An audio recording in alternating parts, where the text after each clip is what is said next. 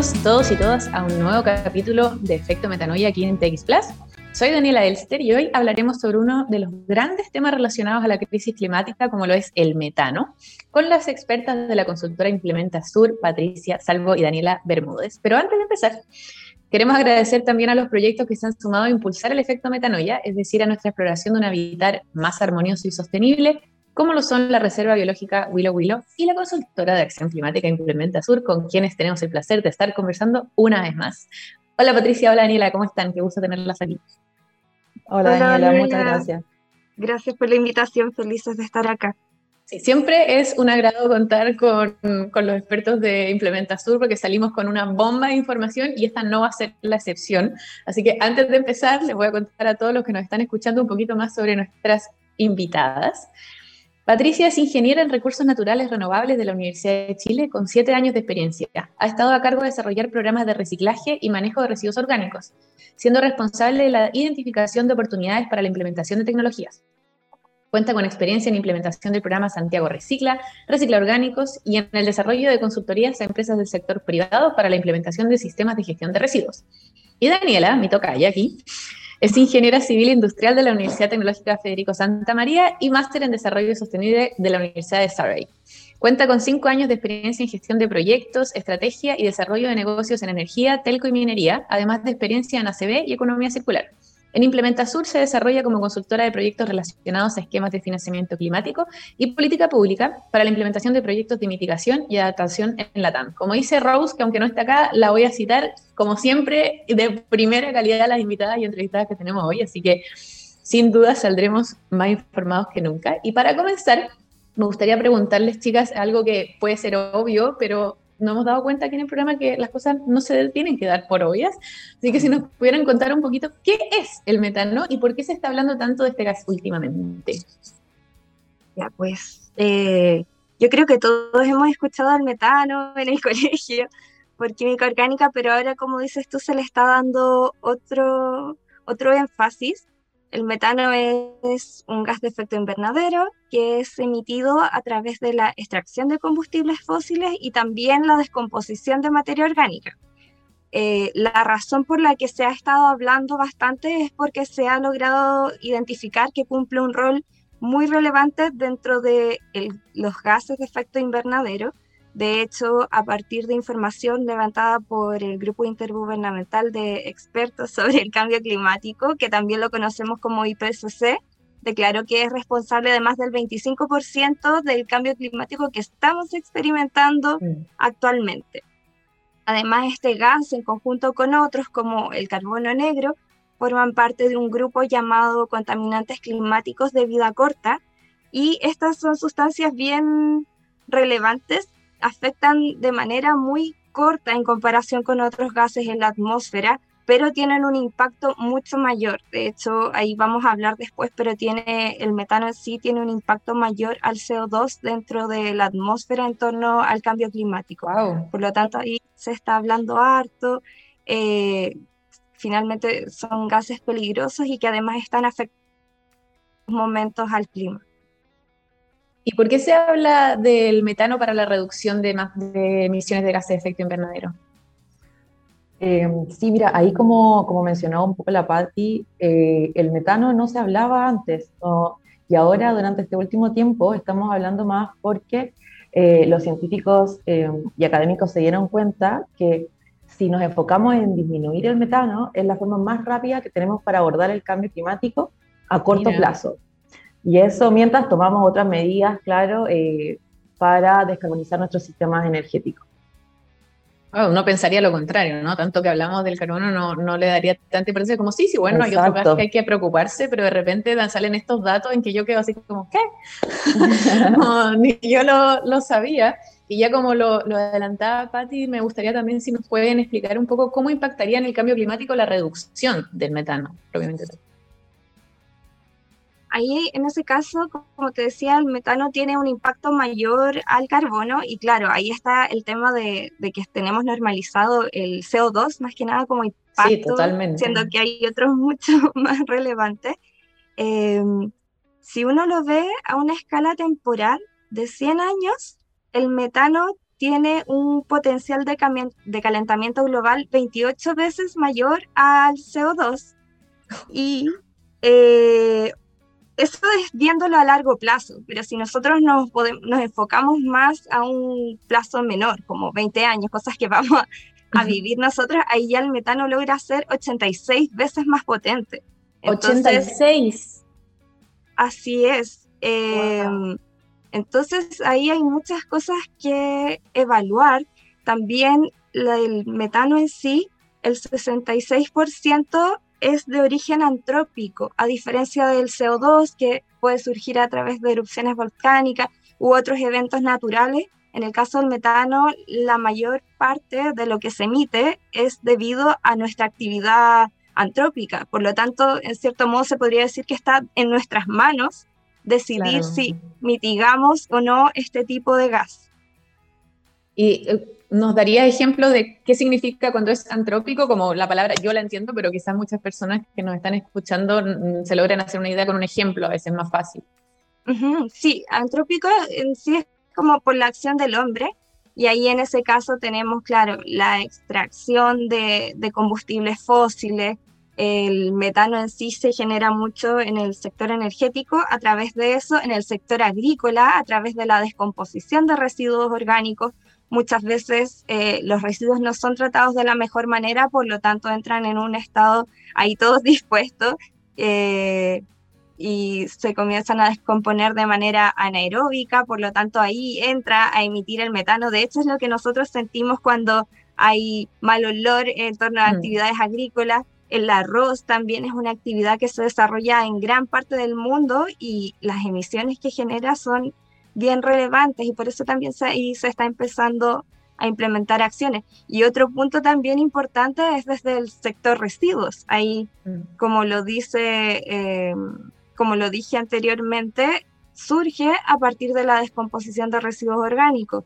¿Y quién más que nosotros en nuestras casas, que más de la mitad de nuestra bolsa de basura corresponde a estos residuos, se disponen eh, Ahora existen más iniciativas, pero la normalidad, entre comillas, es que se echa la bolsa, eso llega al relleno sanitario, en el relleno se empieza a compactar este montón de residuos y así se empieza a descomponer de una manera que se emite una gran cantidad de metano y junto a ello lixiviados y todo lo que conlleva eh, como la mala fama de los residuos.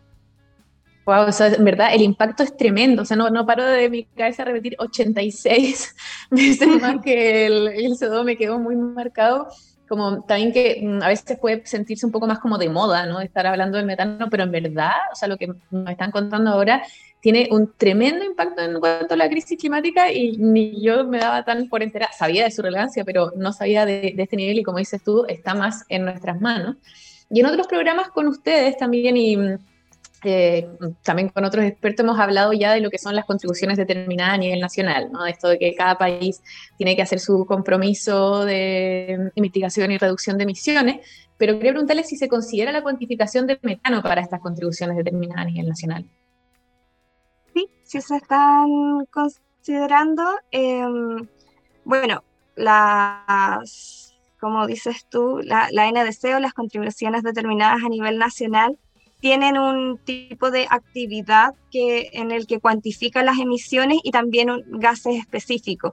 Y ahí dentro de ellos se encuentra el metano, está el CO2 primero, metano, óxido nitroso, hidrofluorocarbono, entre otros gases, pero ahí el metano también cumple un rol relevante, que es lo importante también a comentar de que existen protocolos para poder estimar estas mediciones en todos los NDC que existen y eso está establecido a partir del IPCC. Hay reportes que se están actualizando, nosotros estamos usando el, el del 2007 y ahí, por ejemplo, el potencial de calentamiento global que se utiliza para el metano es el que hablamos a 100 años, no al de 20.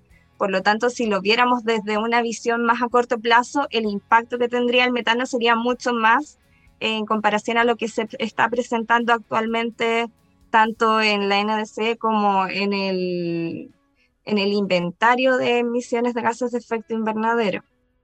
Y me tomo de ahí para preguntarles qué se está proponiendo realmente en, la, en lo que se propone en, las NDC, en el sector de residuos en Chile y en otras partes de Latinoamérica.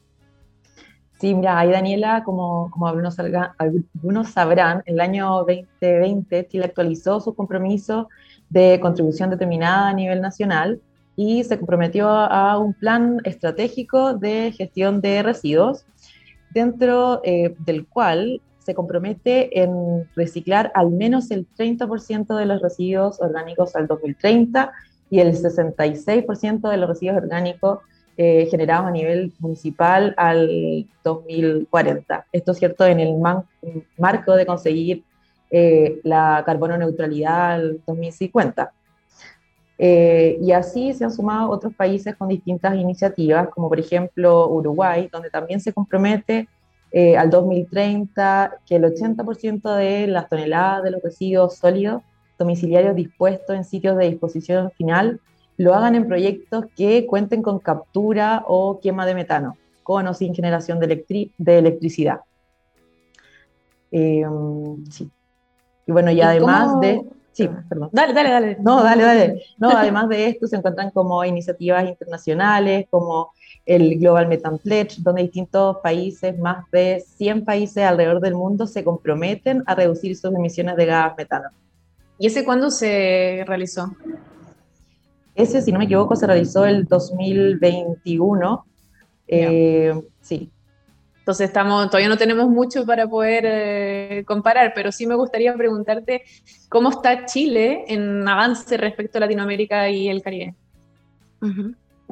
Ahí justamente lo que menciona la Dani es un hito súper, súper importante, tanto en Chile como en comparación a, la región de Latinoamérica, que corresponde a, este compromiso que se tiene de la reducción eh, de los residuos orgánicos dispuestos en donde actualmente, a partir de un estudio que se realizó, se determinó que solamente menos del 1% de los residuos orgánicos domiciliarios son valorizados.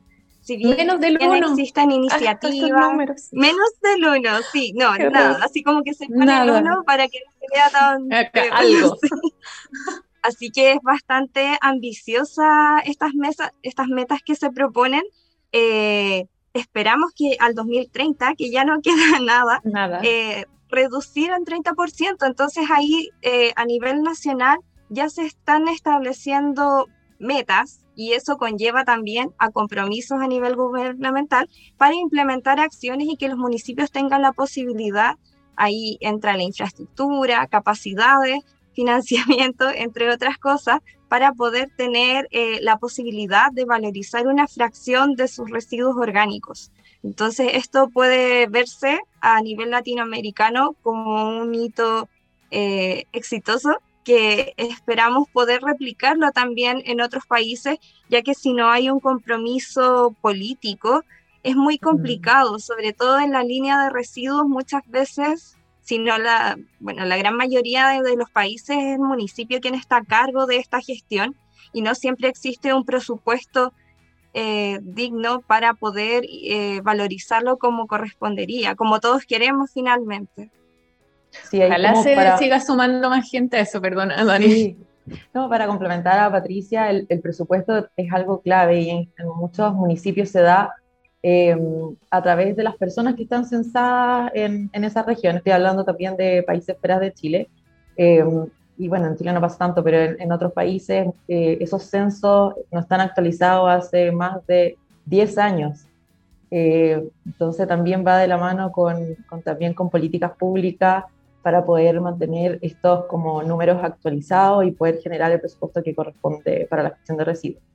Claro, siempre creo que esa es una de las conclusiones que sacamos de casi todos los programas de que se necesita ese esfuerzo conjunto, que no pueden ser cosas por separado, ¿no? Y de motivar. Y me gusta lo que dice Patti, porque en verdad Metanoia también y el programa Efecto Metanoia busca esa, esa esperanza, ¿no? Ese optimismo en que se pueden hacer cosas, en que sí, aunque se escuche mucha crisis, de repente se dé mucho énfasis, aquí queremos generar un espacio también para, para empoderar esa acción, para darnos cuenta que, que es posible realmente avanzar. Y en eso también creo que sería eh, muy motivante escuchar algunos casos que puedan destacar de gestión de residuos, si ya estamos en el tema, eh, considerando el impacto que pueden tener, que pueden ser tanto en Chile o en la región, las mejores eh, historias que tengan al respecto.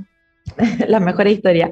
Sí, claro, yo creo que es súper importante destacar la estrategia de residuos, pero también el programa Residuos Orgánicos Chile, que se realizó entre el 2017 y el 2022 eh, que tenía como objetivo eh, justamente acelerar eh, la implementación de estos proyectos que busquen mitigar gases de efecto invernadero y donde se apoyó, se trabajó con cerca de 40 municipios, donde estos 15 iniciativas eran de compostaje, 2 de biodigestor y 5 de captura de gas de relleno sanitario. Y yo creo que los proyectos que, bueno, que se me vienen a la cabeza ahora, pero que fueron como iconos en su momento, es la planta de compostaje industrial de de La Pintana con, con aireación forzada y la de pilas abiertas en Santa Juana. San Juana, sí. Así que esos casos son como casos de éxito, al menos en Chile. Y a nivel internacional, ¿que ¿conocen algún caso que sea como el, que todos siguen o quién lo hace mejor, o algo que también sirva de inspiración para otros países? Ay, Dani, perdón, ¿puedo...? Sí, dale, complementame nomás. ya, bacán que el programa Recicla Orgánicos como para, o sea, además de asistir a muchas cosas, también ayudó a dar a conocer el impacto que tiene los residuos dispuestos en relleno sanitario. Y ante eso se pudo ayudar en diferentes proyectos, asistir técnicamente. Y si logramos que estos proyectos que se están asistiendo se implementen como se proyecta a futuro, a través del programa hubiéramos logrado mitigar 7,5 eh, millones de toneladas de CO2. Entonces, como que eso quizá ayuda a tener una noción del el impacto que tiene finalmente eh, tratar estos residuos, que finalmente es un beneficio para todos. O sea, siempre nos molestamos por el camión de la basura, del jugo, los mal olores, que todo eso es a causa del maltrato de los rellenos, va, los rellenos, los residuos orgánicos. Entonces ahí como que hay mucho por hacer. Perdón. Pero ahí, no, no, pero Pati ahí decías, si es que se implementan, va a llegar ese, ese, a ese número de mitigación. Eso como todo lo que está en el programa, ahí me perdí un poco, como es un programa que todavía no está implementado. Sí, eh, se están prestando asistencia, hay algunos que se están implementando, pero la idea es como ampliarlo. Entonces se compró maquinaria, algunos se financió eh, estudios de prefactibilidad o ingenierías de detalle como para saber cómo continuar. Y esa proyección es al año 2030, que es como alineándonos también con la Estrategia Nacional de Residuos Orgánicos. Ya, ¿Y esos 7 millones de toneladas? ¿Cómo eran? 7,5. No sé ni cómo se dimensiona esto, pero ojalá se cumpla, ojalá sí, sea una, un impacto real eh, con estas medidas, que a veces lo que hemos visto, que suenan muy bien y el papel aguanta mucho, pero una cosa es después implementando y viendo cómo se ve y lo que decías tú en base a la voluntad. Y voy a volver a darte la palabra, Dani, no sé si tenías atrás otro ejemplo de la pregunta que te hacía. Exacto. Sí, hablando de buenas noticias, eh, en agosto de este año partimos ya con el programa eh, Reciclo Orgánico Latinoamérica y el Caribe, que se basa un poco, ¿cierto?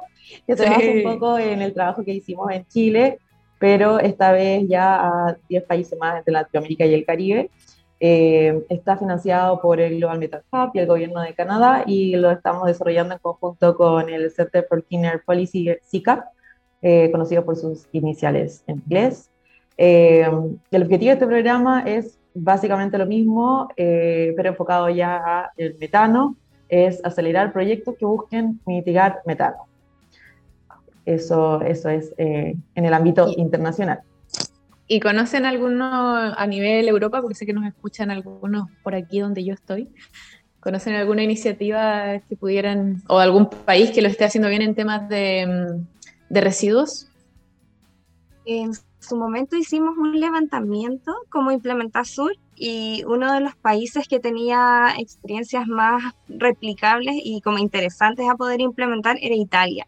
Ahí ellos trabajan bastante la separación en el hogar y esto lo recolectan o también se entregan equipos de valorización que pueden ser usados en departamentos u otras cosas, como que existen bastantes iniciativas y eso también es un tema que de hecho se menciona en la estrategia que es necesario abarcarlo desde diferentes escalas.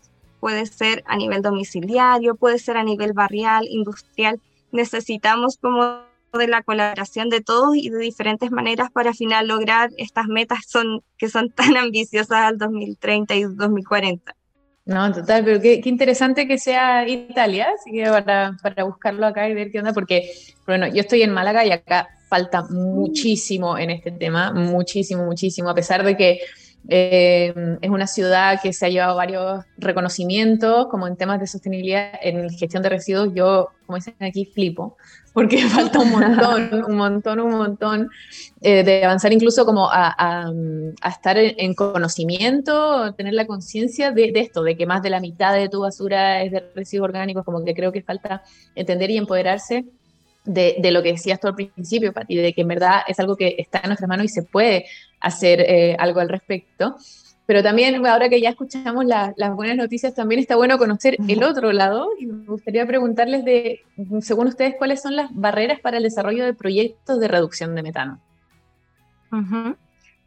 Ahí como nuevamente, como implementación, como que hace rato estamos ahí escarbando dentro de gestión de residuos orgánicos y al Ministerio del Medio Ambiente logramos hacerle un levantamiento en donde se veían barreras y para ello se hicieron bastantes actividades, se hicieron encuestas en línea, se hicieron mesas de trabajo, también se aprovecharon las mesas que ya existen a nivel gubernamental en torno a los residuos y eh, buscamos levantar todas estas barreras y dividirlas en tres ejes que siempre nos gusta enfocarnos en ellos, que está el ámbito regulatorio, el ámbito financiero y las condiciones habilitantes que va más que nada como en las capacidades que pueden existir para, para implementar.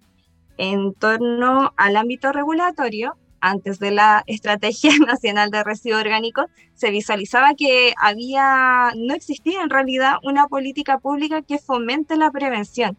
En general, para economía circular, comenzamos con los residuos inorgánicos, cuando eh, lo más factible, por decirlo así, podrían ser los orgánicos. Es la mayor fracción de la bolsa de basura, es algo que finalmente nosotros podemos tratar en nuestras propias casas, no es que se requiera una gran planta de reciclaje. Y eh, no había nada, entonces de hecho a partir de esto y el programa Reciclo Orgánicos ya como que se buscó solucionar a través de esta Estrategia Nacional de Residuos Orgánicos y también algunas normativas que están en proceso para poder eh, prevenir la disposición de estos residuos en relleno sanitario. Para el caso financiero, ahí ya se sabe que hay problemas con los recursos que existen eh, y que son destinados a los municipios para poder tratar los residuos. O sea, primero hay muchos casos en donde el problema máximo, más que la valorización, es la disposición en sí. Eh, comentar, por ejemplo, el caso de la municipalidad de Ancud, que no tienen dónde disponer en la provincia y tienen que ir a la comuna de Los Ángeles a disponer muchos, muchos mm. kilómetros, mucho tiempo y mucho costo también. Y eso pensando en que gran parte se podría tratar en, la, en el mismo territorio y teniendo beneficios también, no solamente mitigar emisiones, sino que hay un subproducto que puede ser compost o vermicompost, dependiendo del tratamiento que se le haga. Bueno, esta es una barrera en donde también empezamos, esperamos que se vaya mitigando a partir de estas iniciativas que existen y el marco normativo que se espera implementar. Y también en, en el ámbito de condiciones habilitantes, ahí hay un tema de capacidades, que eso también va ligado finalmente a los recursos, en donde eh, a nivel municipal faltan manos, por decirlo así, para poder trabajar en ello, poder sentarse, establecer un proyecto, eh, operar, no solamente estar como atacando las cosas que van surgiendo en el momento, sino que es necesario planificación y para eso también se necesita apoyo de otras partes. Y lo otro que también es muy importante es la concientización en la ciudadanía, dar a conocer el impacto que tiene esto a partir de pequeñas acciones que pueden comenzar desde nuestros hogares. Y también eso ayuda a promover eh, estas acciones, dando a conocer los beneficios que se tienen, tener conciencia en el caso de que se comiencen a implementar proyectos en nuestros territorios, poder participar de buena forma, porque ahí también hay un tema, hay una responsabilidad dentro de la separación. Entonces hay lugares en donde se empieza, pero la separación es correcta y eso afecta todo el proceso.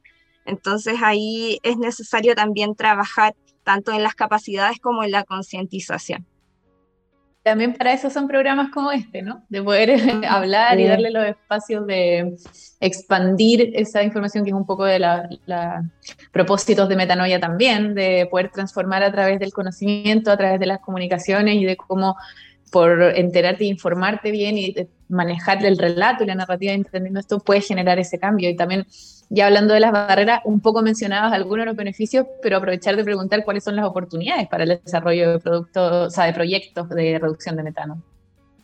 Sí, ahí también un poquito para, perdón que me vuelva al tema anterior, pero también para complementar a Patricia, en términos de las barreras internacionales, eh, dentro del programa Reciclo Orgánico se se está haciendo el levantamiento de estas barreras y se ve que muchos países de Latinoamérica las comparten. Sea, la idea es también poder compartir estos conocimientos y ver cómo se pueden resolver. Eh, y pasando al tema de eh, oportunidades, eh, claro, si bien están las barreras, pero existe una tremenda oportunidad, primero por la presión internacional. Muchos países se pusieron como meta estos NDC, que tienen que, comprometerse al 2030 o al 2050, en el caso de Chile con el carbono neutralidad, eh, se está visual, visibilizando la necesidad de poder mitigar el metano como eh, en el fondo en este rol para poder desacelerar el cambio climático. Y esto lo estamos viendo eh, con proyectos, por ejemplo, con leyes, con estrategias.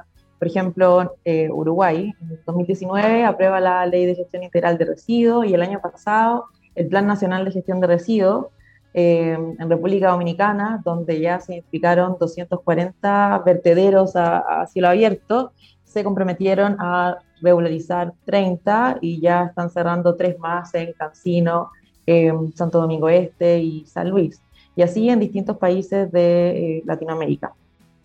Eh, lo otro que también quería mencionar es que hay, existe una gran oportunidad porque hay distintos entes a nivel internacional que están haciendo proyectos para poder disminuir eh, las emisiones de gas metano, como el programa que antes mencioné, el Reciclo Orgánico eh, Latinoamérica-Caribe, financiado por el Global Metan pero eh, existen más, por ejemplo, la de, residuos la de residuos perdón, en Perú o el, el programa financiado por la CCAC en Costa Rica, que buscan lo mismo, apoyar las iniciativas que buscan mitigar metano. Es una linda oportunidad de, colaborar, de aprender del otro, de hacer eso, lo que se llama este esfuerzo colectivo por apoyar eh, al final a, mejorar las condiciones que tenemos, que es de todo, lo que no me acuerdo si lo dijo Patio Dani, pero que nos afecta a todos al final, no es de uno solo, de de un solo sector, sino que en verdad es, bien transversal y saber esto por lo menos a mí también me ayuda y, quizás para ir cerrando el programa también preguntarle a las dos de cuál creen que es nuestro rol como ciudadanos en esta línea. Uy, eh, no, no, dale, nomás y ahí yo te complemento. sí, sí. Eh, no, de nuevo, Daniela, te, voy a decir, me voy a agarrar a lo último que dijiste de compartir eh, como experiencia y es que estamos muy contentos porque en marzo se va a realizar la primera conferencia mundial de eh, ministros para reducir las emisiones de metano en Viña del Mar, acá en Chile, así que van a llegar ministros de todas partes de Latinoamérica a compartir esta experiencia. Así que no, no quería no dejar de, mencionarlo. Sí, eh, ¿Cuándo dijiste que era? En marzo, marzo, marzo. La última semana de marzo, si no me equivoco. Eh, bueno, nuestro rol yo creo que es clave como ciudadanos que nos informemos del impacto de nuestros residuos, conversarlo en la familia, ver cómo con los recursos que cada uno tiene eh, podamos tomar acciones y responsabilizarnos. Eh, y creo que también es súper importante, estamos hablando mucho como de gestionar los residuos, de cómo mitigar el metano, pero también es importante prevenir y tratar de no generar esas pérdidas y esos desperdicios de alimentos. Eh, Pati, te, te cedo ahora la palabra. Gracias. No, tremendo punto el que das y de verdad como que nos, nos emocionamos hablando y es algo demasiado importante el tema de la reducción antes de la valorización. Y ahí también como complementar quizá con la Dani, eh, promover y fortalecer el trabajo en comunidad. Hay muchas veces que en edificios no se puede, pero hay muchas alternativas que se pueden hacer pensando en, agrupaciones, en vecindarios. Finalmente, lo que mencionabas tú, Dani, eh, todo lo que estamos generando tiene consecuencias en el territorio mismo, a todos nosotros. Entonces hay que cambiar un poco esa perspectiva como en que estamos atrapados nosotros en nuestra propia casa y comenzar a trabajar en conjunto. Y ahí eso involucra también otras actividades preciosas como huerto o el aprovechar comida que quizá tú no alcanzaste a comer. Hay muchas veces en que entre la comunidad se, se avisan, se comparte, como que eso falta mucho trabajar y estamos en ello. Y también comenzar a, a poner el bichito del interés en esto en los colegios, en la educación. Y eso también se ha dado un poco a conocer por lo tanto, esperamos que comiencen a haber más acciones en torno a ello a nivel educacional para que, si bien nosotros podemos ser medios porfiados, lleguen los chicos también con la idea y de promover, comenzar a separar y a ser conscientes también de lo que estamos dejando para ellos. No, me encanta su respuesta, súper alineados con nosotros también en, en, el programa y lo que promovemos y un poco eso, nosotros decimos que eh, es, visibilizar que somos naturaleza, que estamos interconectados, que somos interdependientes, ¿no? que nos dejar un poco esa, ese relato individual de si yo no lo hago como que es invisible, pero en verdad afecta, todo impacta al final, lo que hagas o dejes de hacer. Y me encanta la manera en que, en que lo, lo mostraron ustedes acá en, en, el programa. Pasó volando, como siempre. Ah, ya se acabó, me encantaría conversar más, pero para mí por lo menos fue un programa em, que me dio muchas luces de, ese impacto que estamos hablando, ¿no? de que realmente el metano tiene ahí ese, em, esa capacidad de, em, incluso mayor que el carbono y que para mí por lo menos seguía siendo eh, media oculta o muy desde hablar de lo que está de moda, pero no entendiendo el tema. Así que les agradezco mucho, Pati y Dani, de, de compartir con nosotros esa, esa información y, y, felicidades de nuevo por lo de reciclo orgánico, que encuentro que es tremendo programa y por llegar a, a también unir Latinoamérica en un proyecto así. Encuentro que es súper, súper interesante y para que nos mantengan al tanto de cómo evoluciona también el programa. Así que muchas gracias por estar aquí con nosotros a empezar la semana con Efecto Metanoia. muchas gracias a ti por darnos la oportunidad de compartir eh, estas experiencias. Muchas, gracias. De verdad, un gusto. Me encanta, qué bueno que lo disfruten porque a nosotros también nos encantan las sesiones con Implementa Azul. Y bueno, nosotros los vamos a dejar con una canción de The Stone Roses que se llama I Wanna Be Adored y nos vemos el próximo lunes como todos los lunes a las 3 de la tarde en vivo aquí en TX Plus. Gracias a Gabriel en los controles también. Nos vemos. Que tengan buena semana. Chao. buena semana.